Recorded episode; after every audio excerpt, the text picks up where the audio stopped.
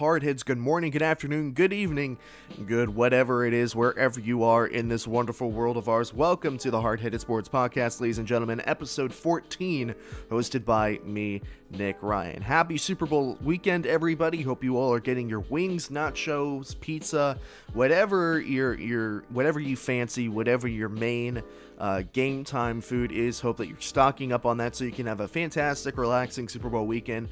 Uh, that should should be a really good game.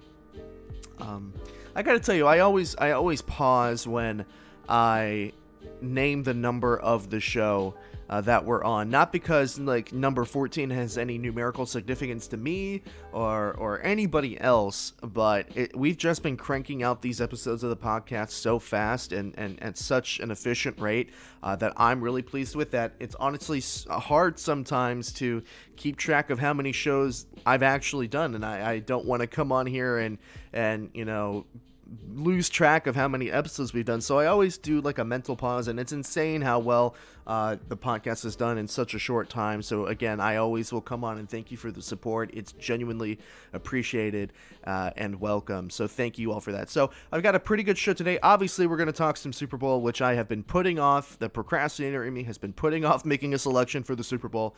I've had two weeks. I've used every single second of it, um, and I'm going to have to make a decision on who is going to win the Super Bowl by the end of the opening segment. We're also going to do another installment of the GM series, which has a new name. It has a new name, and it's not 15 Minute GM, and I am so happy about it because I like this name so much better. We are going to get into that today as well. Maybe some NFL honors and a couple of other stories I have on my list today. Uh, depending on how much time we have gone through with the show. I always try to make the show 30 minutes or more. If I can't make a 30 minute block, I'm not going to make a show going to wait until there's more things that I want to talk about before I make one. So hopefully we reach over that 30 minute mark without having to talk about too too much today because it is a Saturday. I uh, do have plans later today that I want to get to. So with that being said, let's not delay this any further. Let's get into the show. I'll I'll level with you guys. The the reason that I haven't talked about the Super Bowl is because I have wanted to have every single moment of every single day, every possible se- uh, second up until this point, right now, I've wanted every single moment to be able to make a prediction on who is going to win the Super Bowl because I have not been able to make up my mind. And with that being said, I probably still want more time. I could absolutely use more time uh, because I'm still not sure who's going to win this game. It's really hard to go against either team. Um, I, I really wish I had more time. I've been dreading making this pick and this decision because I go back and forth, as I've said. I, I will say this much, though. If the Chiefs win, this is definitively the moment where the torch is passed from Brady to Mahomes. That doesn't mean that, that Brady is necessarily finished uh, in fact, I think if he doesn't win, this run with the Buccaneers would have been enough to revitalize Brady for at least another three years, or at least until he wins the Super Bowl with the Buccaneers, whichever comes first. So, uh, a lot of people say that the torch has already been passed to Mahomes. I think Mahomes needs to beat Brady tomorrow night in order for that torch to be officially passed. Um, and that torch has kind of been passed between a couple players. It kind of reminds me a little bit of of how Tom Brady and Peyton Manning used to pass the torch back to one another. Although the torch the, of, of the greatest of all time was already pretty much held in Brady's possession, uh, that Tom Brady Peyton Manning rivalry uh, throughout you know the early 2010s, uh, late 20 uh, 2000s that was something to behold in which, you know, Brady and Peyton both went back and forth. Pretty much whoever had home field advantages who came out on top. And obviously, uh, Peyton came out on top in the last meeting in the 2015 uh, playoffs, where in which the, he won a Super Bowl. Uh, and then that torch was passed to Brady as Brady went on to win a couple of more. And now we come to a crossroads again where Mahomes uh, potentially can be the next uh, GOAT, the next person to carry the torch when it comes to all-time great quarterbacks, the the uh, or a dominant quarterback in the league. Uh, Brady still has that torch. If Mahomes wins tomorrow night, that torch I think will be officially passed. Even though that doesn't take anything away from Brady, I think what Brady has done this season, he has cemented his legacy as the greatest of all time without question. To be able to go from an organization in which he is literally the poster child of that organization He is the face, he's the name, he's essentially everything to do with the Patriots organization. You go from an organization organization like that where you know the offense, you know the scheme, you know it like the back of your hand, and then go to a completely new place with completely new players, uh, a culture that is not has not been a winning culture since the early 2000s. You go to that team and you build them up, you lead that team to a Super Bowl and potentially win one. There's no arguments anymore. There's no arguments anymore between who was the real defining person in New England. It has got to be Tom Brady, and that's not taking anything away from Bill Belichick, but you just see how good plain and simple Tom Brady is, how good of a leader he is, how good of a quarterback he is, uh, and and that legacy I think should be cemented by. Uh, it, it will definitely be cemented by a Super Bowl win, but it was definitely very evident this season uh, about the greatness of Tom Brady. You know, there's the cliff uh, theory that was really kind of disproven this season. He looked great. He had weapons. He was able to lead this team and it was incredibly impressive and and that should not be taken away from Tom Brady if the Chiefs win the Super Bowl. I've kind of laid out like what it means if Mahomes wins, what it means if Brady wins, and it's really difficult still for me to make a decision on this game. I, I wasn't terribly impressed with the Buccaneers. I'll say this much: I was I feel better about the Chiefs coming out of the AFC Championship than I do the Buccaneers coming out of the NFC Championship. I think the Bucks, in some way, uh, and and I know this is going to irritate some people that I say this, but in some way the Bucks got kind of lucky uh, with how the Packers performed. I I know that you know the Buccaneers played really really well in the first half of that game and then Brady threw a couple of interceptions. There were some turnovers and it allowed the Packers and Aaron Rodgers to get back into that game if Brady didn't throw um, a couple of interceptions. Not all of them were his fault. A couple of them bounced off of Mike's Mike Evans hands uh, if the, if that didn't happen, the Packers might not have been in the game at all. So maybe it's a little bit unfair of me to say that you know, hey, the Buccaneers got away with one. But regardless, that's what happened during the game, and obviously there was controversy at the end of that game. It was a closer game at the end, but still the Buccaneers played uh, a Packers team that just looked off that day in a lot of aspects and with how Brady played, I wasn't necessarily confident in the offensive side of things, which is exactly what you need to be confident in when you go against a team like the Chiefs. Look, whatever this game is going to be, and I hope that it's going to be a good game. Uh, whatever, whatever you know you want to say about these two teams, it's going to more than likely be an absolute shootout, and that's what I hope it would be. Um, uh, one great quarterback, the greatest quarterback of all time with a really good wide receiver corps versus Patrick Mahomes and an equally as fast and lethal wide receiver corps going at each other. And essentially, whoever turns the ball over is the team that is going to lose the game. That's that's the, that's the plain and simple uh, answer for me. It's like whoever is going to turn the ball over is going to lose the Super Bowl. And I think that Brady is more prone to turning the ball over this season than Patrick Mahomes is. Now, Patrick Mahomes has had a couple of uh, multi interceptions game. Obviously, so has Brady. They're both not necessary. They're both not necessarily prone to it, uh, but it has happened. Right now, I just think I have more confidence in the Chiefs, and that really, I guess, I, I've I've talked myself through my Super Bowl pick. I, I have talked myself through it, and I think the Chiefs are probably going to win the Super Bowl and um, start a new dynasty in the NFL. Uh, it's very difficult to repeat as, uh, as Super Bowl champions. I think the Chiefs has uh, have the Chiefs have as good of a chance as any team that has won the Super Bowl in the past, apart from maybe like the 2013-2014 Seattle Seahawks. Um, apart from a team like that, there hasn't really been a Super Bowl a champion. Apart from again, maybe the Seahawks or one of the Patriots teams hasn't been a team that has a good enough roster from year to year to be able to repeat as Super Bowl champions. I think the Chiefs are really, really good. I, have I've bet against the Chiefs a couple times, and I have come out scathed both times. I don't think I'll do it again. I think the Chiefs win the Super Bowl here by score of Mm, 31 to 24. I think I'll call it a touchdown. I think Brady's going to have a chance to win the game, ball in his hands at the end of the game. He's going to have to have a touchdown. Um, during the course of the game, he's going to make a couple of mistakes. I feel like he's going to throw an interception. There's or there's going to be a fumble. There's going to be some turnover that the Chiefs get that allow them to kind of put their foot on the gas and take the lead and not look back. Um, but what I really hope, what I'm really hoping for is that it ends up being a shootout, and you know maybe 31 and 20 and 24 is a smaller score, and it ends up being like in the 40s, uh, where, where it's like 41 to to 33 or something, a really high scoring game. That's what I'm hoping for, but I think realistically speaking, it's probably going to be more of a scoreline like 31 to 24 within a touchdown. Brady has a chance to win his win the game at the end. He'll need the touchdown. He won't be able to do it. Chiefs repeat. The torch is passed.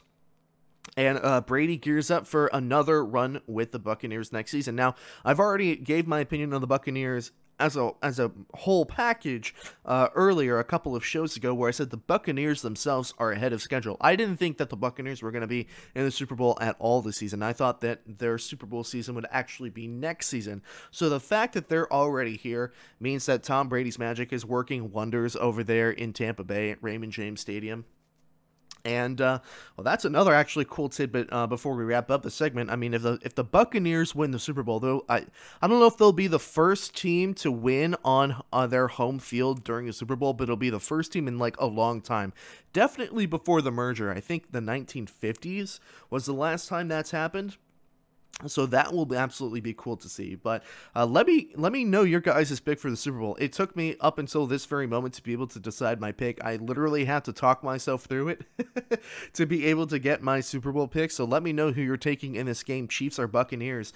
I think it's going to be a shootout. I hope it's a shootout, but in the end, I think a 31-24 score line for the Chiefs is the most probable uh, outcome for this game Brady's going to turn the ball over one time, uh, whether it's an interception or a fumble, and it's going two be extremely difficult for them to overcome that because once you turn the ball over against the Chiefs uh, and they get uh, up to scores on you, very difficult to come back from. So moving on to the GM segment, which has a new name. I am I'm I'm really excited about this name. It's so much better than anything I was using before. So we're going to move on to this segment the front office frenzy. The front office frenzy. I, I was thinking yesterday, I'm like, wow, I was talking so fast. I was so out of breath. I was speeding along. That was very frenzied. And I'm like, well, that's that's the name right there. Front office frenzy.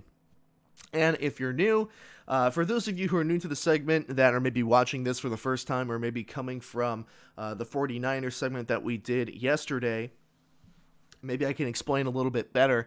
Um, it's where I pull a team at random out of this hat that's sitting right next to me, and then I have 15 minutes or less to lay out a reasonable, logical roadmap with minimal information for that specific team. And I have to do this all mostly off the top of my head. I do have notes in front of me, I do have minimal guidelines in front of me to help me kind of guide me through the segment. And at the end of it, I would have to lay out a floor plan, a game plan that would end up with this team in the playoffs contending for a Super Bowl next season. Obviously, as I said, the first episode that we covered was the 49ers. And in this episode, we will be covering, let's see here.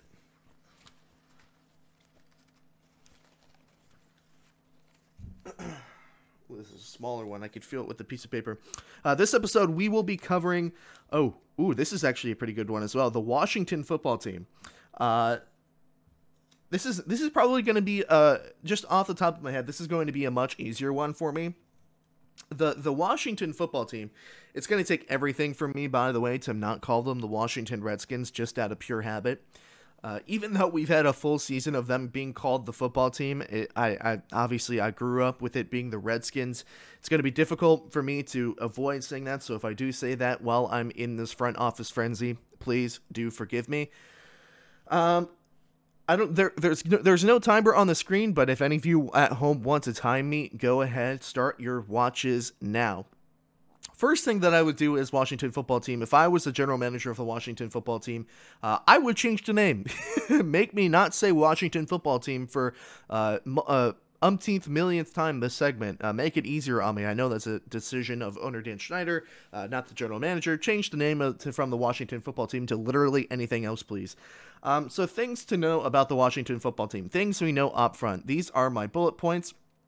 Uh, Washington football team was seven and nine last season, a playoff team uh, in a horrible NFC East division. Horrible, absolutely horrendous. Probably one of the worst divisions ever in the history of the league. Really really bad. Uh, the washington football team has $35 million in cap space and eight draft picks. Um, i believe 35 million is about it, it's it's in one of the top brackets of the league in terms of amount of cap space. I'm not sure what exact number it is. I think they might be sixth. I think it's good for sixth highest uh, amount of cap space in the league this offseason. Um, so the other than that other than changing the name other than changing the name, uh, I think that the Washington football team is honestly in a really good position to be the head, the front runner of the NFC East for multiple seasons to come. And it's really an easy step forward for me. This is an easier one today for me to decide and, and move the team forward because they've already got a lot of the intangibles in place. They've already got a lot of great pieces in place, and there's really no controversy uh, the the one thing that the Washington football team needed to do by the end of the season is something that they already did, and that's release Dwayne Haskins. Somebody who, you know, you would think that Dwayne Haskins maybe they'll hold out hope on him that he finally gets his act together and becomes mature, but I think he made it very evident throughout the season and throughout his actions that he was not mature enough to be an NFL starting quarterback. And at that point, you need to get rid of him. You can't damage the culture. And I think if there's one thing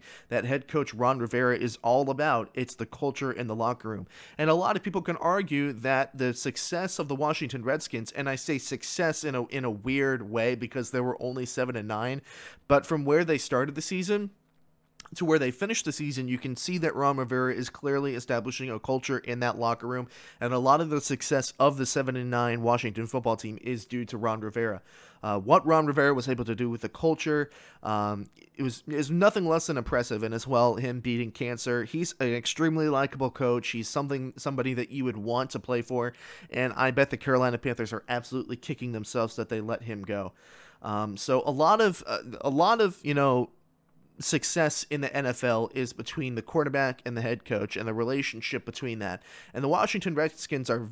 I did it. I did it. I couldn't catch myself. The Washington football team is very fortunate to have probably one of the best head coaches in the league already there. So now you just need a quarterback. And that quarterback was never going to be Dwayne Haskins. But is that quarterback going to be Alex Smith or Taylor Heinicke? I don't really know. That's something that we're going to address uh, once we get to the draft section of this segment. Uh, but more, most importantly, uh, or more importantly, let's get to the cap space that they have. Uh, the cap space, 35 million. That's a lot of cap space. They have a lot of good developing young players that they don't have to pay just yet. Uh, obviously, chief among them is probably Chase Young, who just finished a, a probable defensive rookie of the year season. So with $35 million in cap space, you have the capital to go after a big free agent. And I think that a free, if I were the general manager of the Washington uh, football team, I would go after Chris Godwin this offseason. Uh, it's not that the Washington wide receiver corps is bad. In fact, I like the Washington wide receiver corps. They've got some good pieces in McKissic and uh, McLaurin, I think the name is. Uh, obviously, again, folks at home, I don't have time to prepare for this segment. I'm doing this all off the top of my head. Uh, they have a really good wide receiver corps, but I think uh, um, I can imagine uh, somebody like Chris Godwin, who is going to be a free agent from the Tampa Bay Buccaneers, once he you know, once the season is over, and especially if he wins a Super Bowl this season, he might be more open to the idea of leaving Tampa Bay, uh, getting a contract in which he is the number one wide receiver instead of the third person on the chain. I think uh, with bringing Antonio Brown in in Tampa Bay, it's kind of knocked Godwin down to the third person on the totem pole, and realistically, he has the talent to be the first person on the totem pole and more. So I think Washington, if I was the Washington GM, I would definitely offer a contract for or to Chris Godwin during the offseason. Uh, we're not going to get into specific numbers, but I would pay him. Uh, I don't know if I would pay him everything that he's asking for, but I would definitely give him a good asking price. Now, there is something that I do want to say that's coming across my mind now. Uh, Deshaun Watson is a reasonable landing spot. It does have a reasonable landing spot in Washington. I would definitely make an offer for uh, Deshaun Watson. Uh, if I'm the Washington GM. I forgot to mention that in the 49ers episode as well. I put it in the comment section. I would, if I was the 49ers GM, make an offer for Deshaun Watson as well. But like with the 49ers, uh, I don't know if the Washington Redskins have enough for Watson to want to be able to come here because, again, it's not where Houston wants to trade him. It ends up being where Deshaun Watson wants to go because of his no trade clause. And I don't know with the owner in Dan Schneider that that's necessarily somebody that Deshaun Watson wants to play for. It. That kind of sounds like out of the frying pan into the fire a little bit when it comes to front offices that may exactly not be the best in the NFL. You'd have a great head coach, great head coach, great defense, so that's obviously attractive for Watson. If I'm if I'm Washington's GM, I would offer for Deshaun Watson. I'd try and get uh, get picks or send players, whatever I can for him. But if that's not going to happen, and again, it's hard to say whether that's reasonable or not because nobody knows what's going to happen with Deshaun Watson. There's no reports to kind of guide us in a certain direction. We're going to assume that he's not coming to Washington. And with the $35 million in cap space that you would have if you don't sign Watson, I would absolutely go after Chris Godwin. Um, the, the Washington uh, football team also has an offensive lineman that's really, really good. And I'm blanking on his name right now. Obviously, this is one of the cons of the segment. You can't come up with every name on the spot. Uh, he's a, a, really good, I think he's a, either a right or left guard. Um, uh, Brandon Scherff, I think his name is Brandon Scherff, absolutely re-sign one of the best linemen in the league. You need to spend your money on the lineman uh, to protect whoever is going to line up behind uh, uh, behind center. And uh, then Ronald Darby is a free agent as well. Uh, that is somebody who you can probably get for cheap. He had a prove it deal this past season. He had a good season, but maybe not enough to be signed at a at a really high point in the salary cap. So we'll see there. So that's like some three really important free agent signings I think the Redskins should go for. Obviously, Godwin is chief number one. I think he fits really good into the Washington football team scheme, and I think he could be a clear number one and a very talented wide receiver for whoever is the quarterback for the Washington football team, which leads me to the draft side of things. The number or the the no, no, no, the round one pick for the Washington Redskins. I don't know what pick it is exactly. Is it 21? Ah, I wish I could check, but I'm low on time. I got to do this in 15 minutes or less. Let's say it's around 21 uh, that the the Redskins are picking. I think I think uh, so. Around pick 21 is when the Redskins have the Redskins, the Washington football team have their first round pick, uh, and I would draft Mac Jones, quarterback out of Alabama, or the best player available with this pick. As I said with the 49ers segment yesterday, with this segment, I'm going to say probably a hundred times ad nauseum, depending on what happens with the first 10 picks, because there are so many quarterbacks that could or could not be taken within the first 10 picks. It's hard to say what will happen throughout the rest of the draft. It really depends on those first 10 picks and how many quarterbacks are taken. Regardless, I really like Mac Jones as a quarterback. I think he really impressed with his senior season. He's kind of like Joe Burrow in the sense that he was not on anybody's radar and then he had a championship winning season and now he's a top prospect. And I really kind of like that in a quarterback. Uh, somebody who's underrated, somebody who plays with a chip on your shoulder, somebody who's had to fight through adversity and hasn't been a starting quarterback through the entire way. He's not fed with a silver spoon. Uh, he ha- he's had to fight for what he's been given at University of Alabama, and I really like Mac Jones as a quarterback and his play style. I think it fits the, uh, the Washington scheme. Uh, he's got decent to above average long field or long range accuracy, but his medium and his short passes are absolutely incredible. And just imagine a combination between somebody like Mac Jones and Chris Godwin, and along with McKissic that would be a really interesting offense to play off of the great defensive line and the great defense that the Washington Redskins had last season. Um, even if you don't draft Mac Jones, um, Alex Smith is good enough to lead as a quarterback, but I think Alex Smith is, is, in a lot of ways is going to be more of the not necessarily a band-aid quarterback, but he's going to be the quarterback that carries you into your future. He's older. Obviously, he's coming off a catastrophic injury and that's great for him, but he doesn't have long left as a starting quarterback. You need to start finding that replacement. I would spend the number the first round pick on Mac Jones or the best player available depending on who or how many quarterbacks get drafted in the first 10 picks.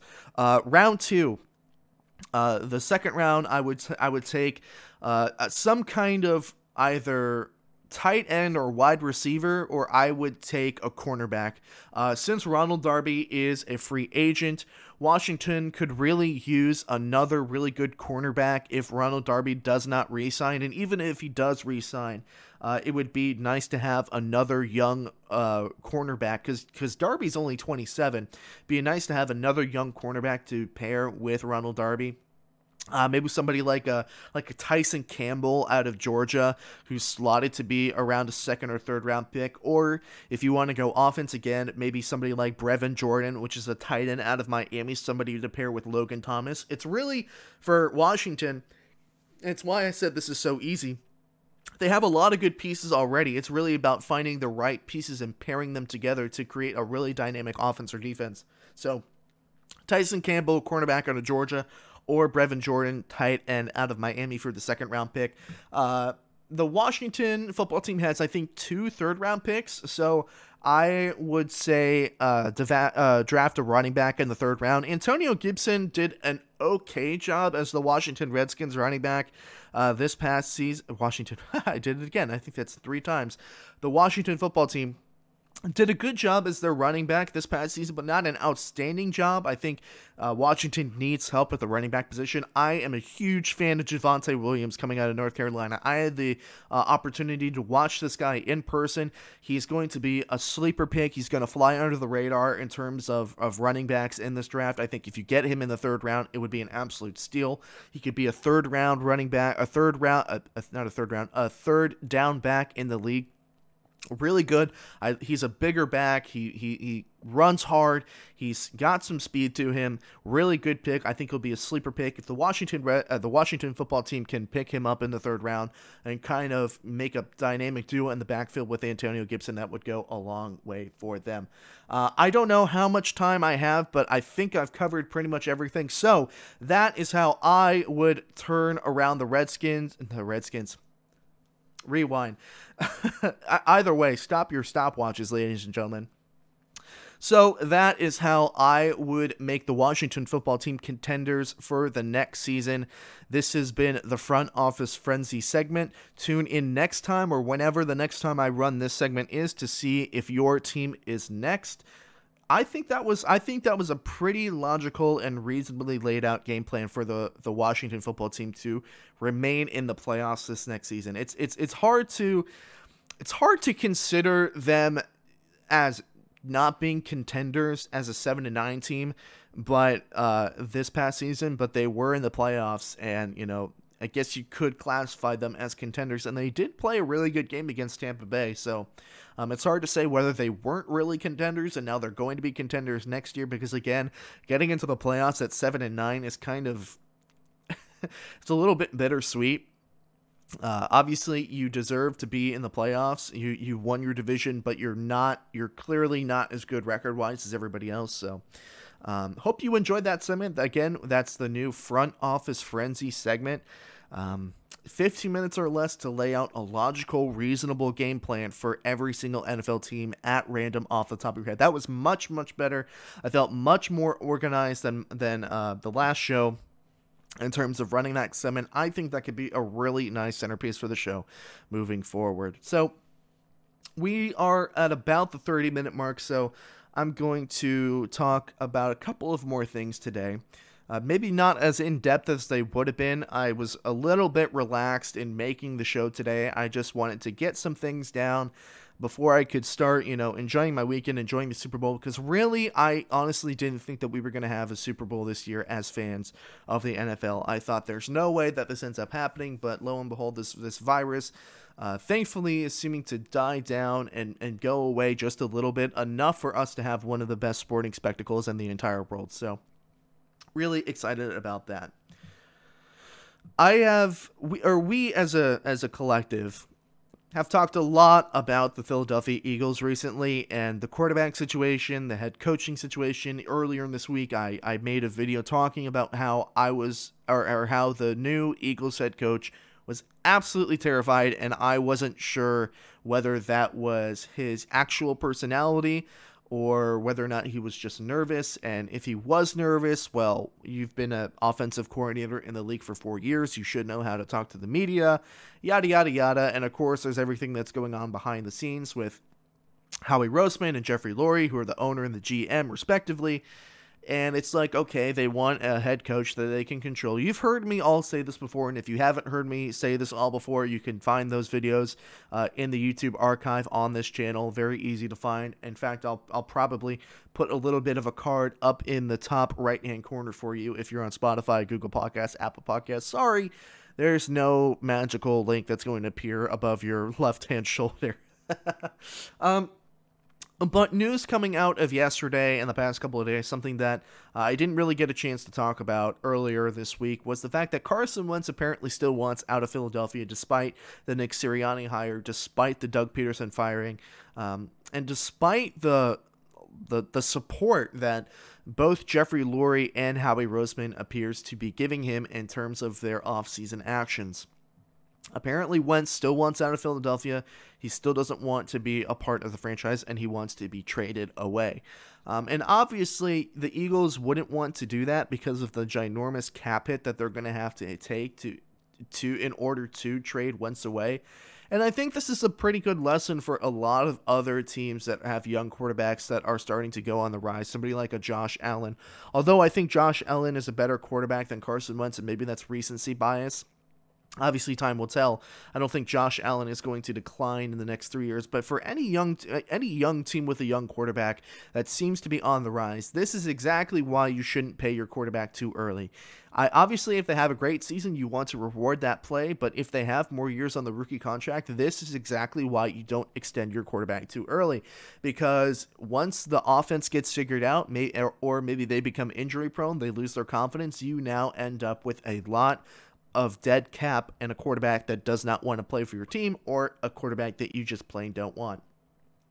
I'm about ready to say that Carson Wentz leaving the Eagles will be the best thing for the Eagles despite the cap hit. Like I am so sick and tired of of the Carson Wentz drama t- temper tantrum that's going on there. I mean, I don't want to be I don't want to just flat out call him acting like a diva, but it's like if you can't see how much the Eagles are trying to work with you to be able to get you to work with the team and you are still not going to appreciate all that they're doing and you still want out of the franchise, I mean, I don't know what to tell you. I mean, at some point, it, it becomes not everybody else's problem, but your problem, and maybe that maybe that's just the truth, and it's his problem, and he wants to go his own way and make his own way. But um, I truly think that Carson Wentz will continue to be a diva, and he's going to continue to make noise to try and get out of Philadelphia unless the Philadelphia Eagles trade Jalen Hurts.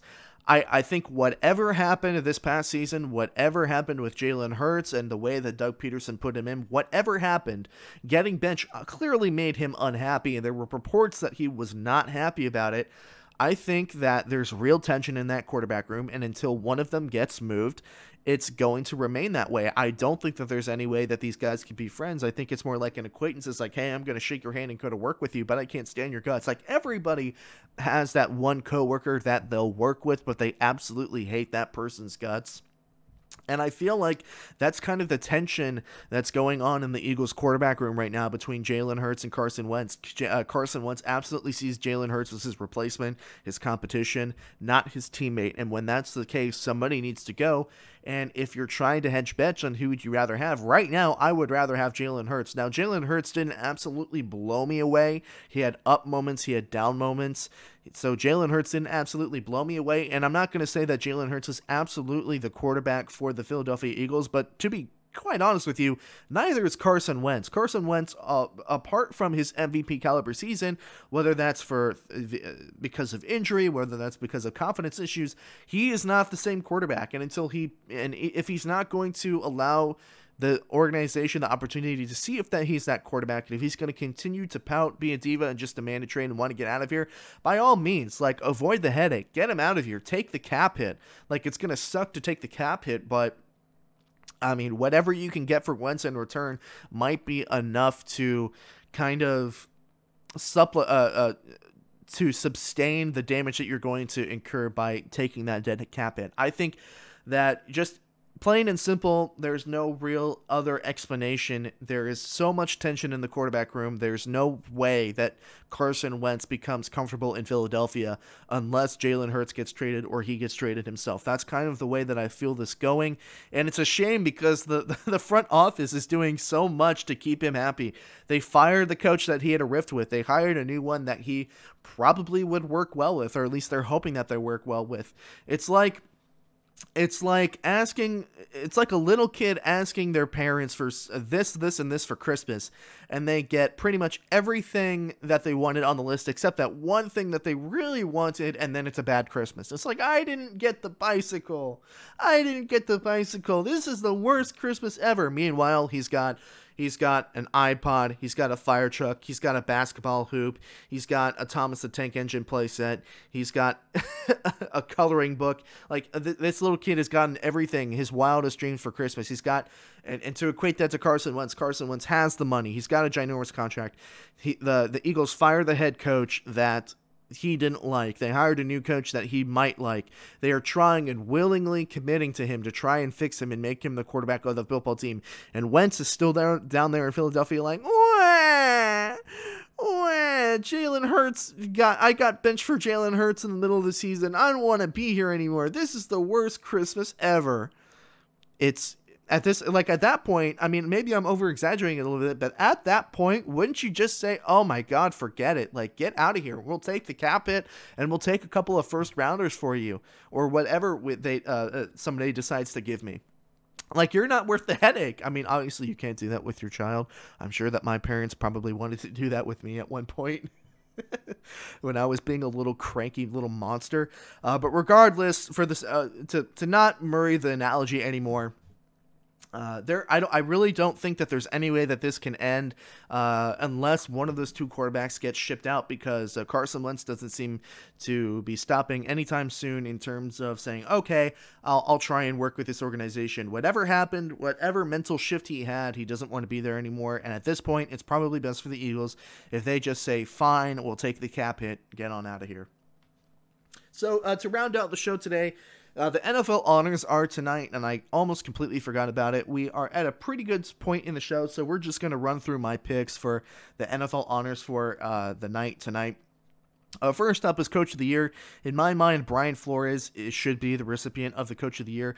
Uh, there is a case to be made for uh, uh McDermott over in Buffalo, but I think w- in terms of what these two coaches had last year as opposed to what they were able to do this year. I think Brian Flores' achievements in Miami are much more impressive, turning around a uh, 5 and 11 team uh, developing 5 and 11 team to a 10 and 6 team that if the AFC was not as strong as it was this year, they probably would have made the playoffs. Uh, Brian Flores has, has uh, effectively built a culture in Miami.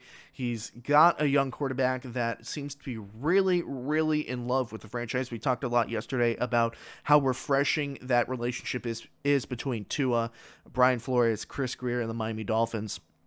I think Brian Flores absolutely should win Coach of the Year. He's done a fantastic job. Uh, there is a case to be made for McDermott. McDermott might win the award. In all honesty, the Bills were absolutely fantastic this year as well, but the Bills had more talent by the end by this point last year than the Dolphins did. And uh, Brian Flores really did a fantastic job this year. Brian Flores is my coach of the year. Comeback player of the year is Alex Smith. I think Alex Smith is going to be the favorite pretty much for everybody. I think anybody else would be. Um, I think I, th- I saw Big Ben perhaps is like one one of the the one of the names on the line, like uh, uh, one of the betting lines, and I'm just like, what has he done this year? He's done. I mean, it, sure, injury, coming back and having a pretty good season, but uh, I would say, and I'm not trying to compare apples to oranges here, but Alex Smith's injury was pretty much life threatening, and he was able to step on the football field this year. So, absolutely, comeback player of the year is Alex Smith.